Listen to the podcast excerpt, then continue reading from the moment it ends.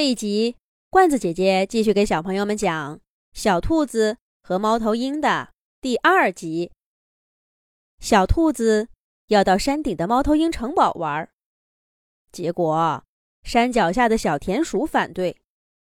到了半山腰，又被一只喜鹊给阻拦了。喜鹊告诉小兔子：“跟猫头鹰在一起玩会倒霉的。”小兔子。让喜鹊举个例子。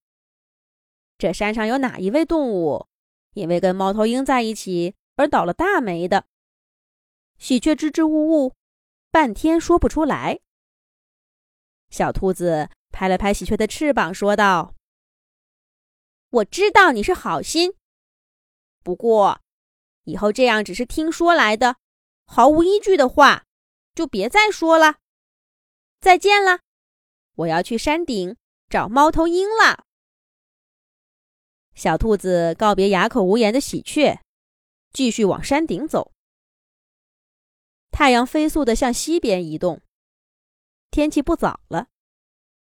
小兔子加快脚步，准备在天黑之前到达猫头鹰城堡，正好能跟睡觉起来的猫头鹰一起玩。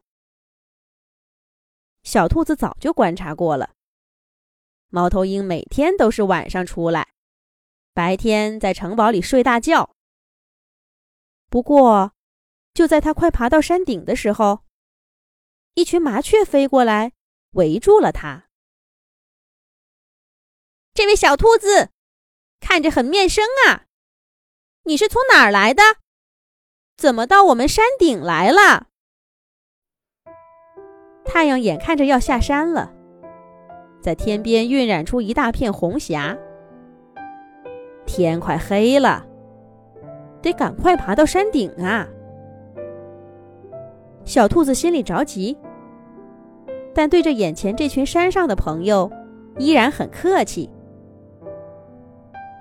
你们好啊，小喜鹊，我是住在山脚下的小兔子，请你们让开路，让我到山顶的猫头鹰城堡去。小兔子一说这话，小麻雀们立刻翅膀一震，往后退了几步。你是那只猫头鹰的朋友吗？小麻雀们紧张的问道。小兔子摇了摇头说：“现在还不能算，我并不认识他。不过前几天，他帮我照亮了回家的路。”我要去猫头鹰城堡，感谢他。听小兔子这么说，小麻雀们长舒了一口气，又凑近了小兔子，语重心长的劝说道：“小兔子，你可千万别上去，那只猫头鹰高傲的很呢。我们以前也去找他玩过，可是他从来都不理人。”你上去肯定会碰一鼻子灰，不但连门都进不去，还得在冷风里过夜，别提有多惨了。现在下山还来得及，你还是快走吧。小麻雀们住的地方就快到山顶了，难道他们说的是真的吗？小兔子眼睛转了转。立刻有了自己的想法。他看着小麻雀们问道：“你们每次去找猫头鹰玩，都是白天还是晚上呢？”“当然是白天啊，太阳最耀眼的时候。谁不是在那个时候拜访朋友呢？”小麻雀们觉得这个问题莫名其妙。小兔子却得到了他想要的答案。请把路让开吧，各位小麻雀。也许我能见到一个跟你们心中不一样的猫头鹰呢。于是，小兔子在小麻雀们惊讶的目光中，坚定地爬到了山顶。太阳早就落山了，一轮圆圆的月亮为它照亮了前方的路。突然，头顶的光更亮了些。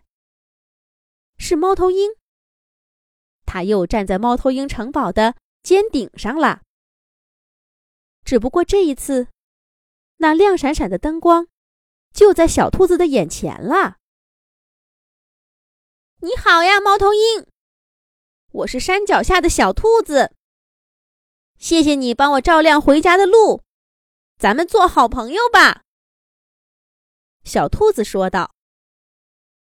猫头鹰的脑袋滴溜溜转了个圈儿，从尖顶上飞下来，抱住了小兔子。他们两个玩啊玩啊，一直玩到天都亮了。快看，那只小兔子真的跟猫头鹰做朋友了。它没有被变成石头，也没有倒霉。猫头鹰也没有不理它。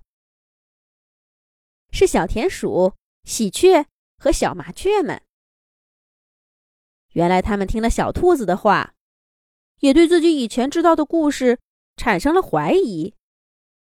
于是。他们都跟着来到猫头鹰城堡，真诚的跟猫头鹰道了歉。猫头鹰的脑袋滴溜溜又转了个圈儿，所有的事情都烟消云散了。只有每一位小动物的眼睛亮闪闪的，连天上的太阳都被比下去了。